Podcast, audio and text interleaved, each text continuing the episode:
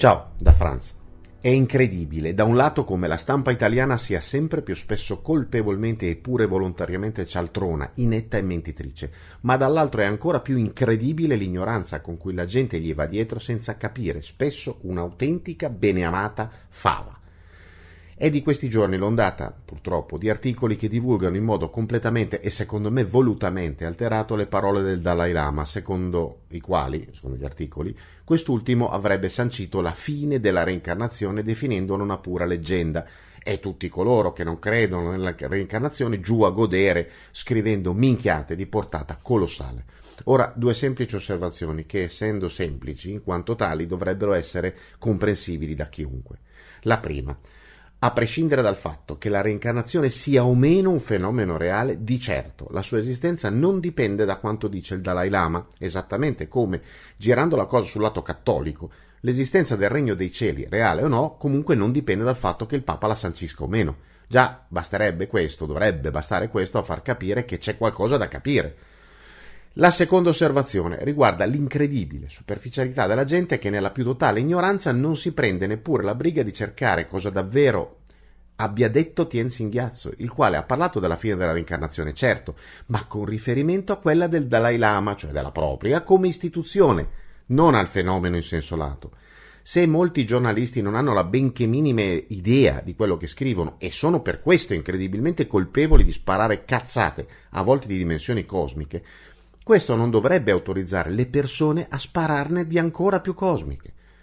Il Dalai Lama sta spianando la strada a un cambiamento politico epocale, ma per farlo deve prima mettere fine, come lui stesso ha detto, a un sistema feudale, a cominciare dalla figura del Dalai Lama per proseguire con il lamaesimo in generale.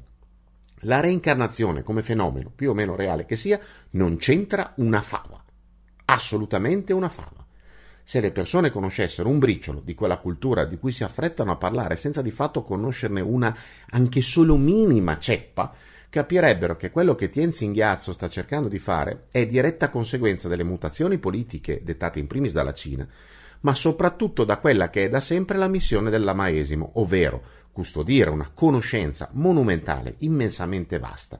Una missione che però nei secoli ha preso una brutta piega, perché ad oggi Tale conoscenza, che dovrebbe essere interdetta solo alle grandi masse, ne imitatis margaritas vestra sante porcos, ovvero non gettate le perle ai porci, è diventata irraggiungibile per chiunque non sia un lama, eppure tra di loro le conoscenze più profonde sono riservate ad una troppo, troppo ristretta cerchia.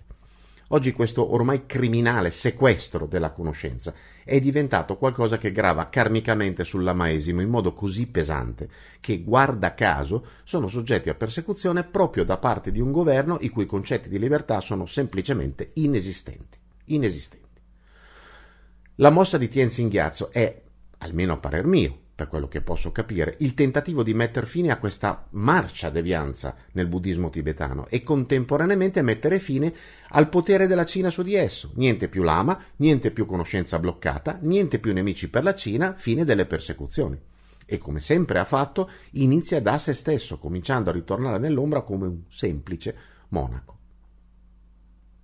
Questo, ora io non so se ho colto nel segno, ma una cosa è certa quello che leggete sui media italiani non ha nulla, ma assolutamente nulla a che vedere con ciò che ha detto veramente e letteralmente, giusto o sbagliato che sia, il Dalai Lama. Quindi smettete di dire scemenze che già sarebbero tali in senso lato, ma portate a commento di qualcosa che non è mai stato neppure detto, diventa solo, diventano solo cazzate totalmente inutili e puramente dannose. Se a qualcuno venisse la voglia, si sa mai che succeda, di capire di cosa parla il Dalai Lama, potrebbe iniziare dall'articolo che ho linkato in fondo al post nel blog, invece che limitarsi a leggerne di completamente inventati e fermandosi pure ai titoli. Ci si vede in giro. Benvenuti su Franz Blog, canale video e podcast. Trovate questo contenuto e tanti altri su franzblog.tv in versione scritta, video e audio.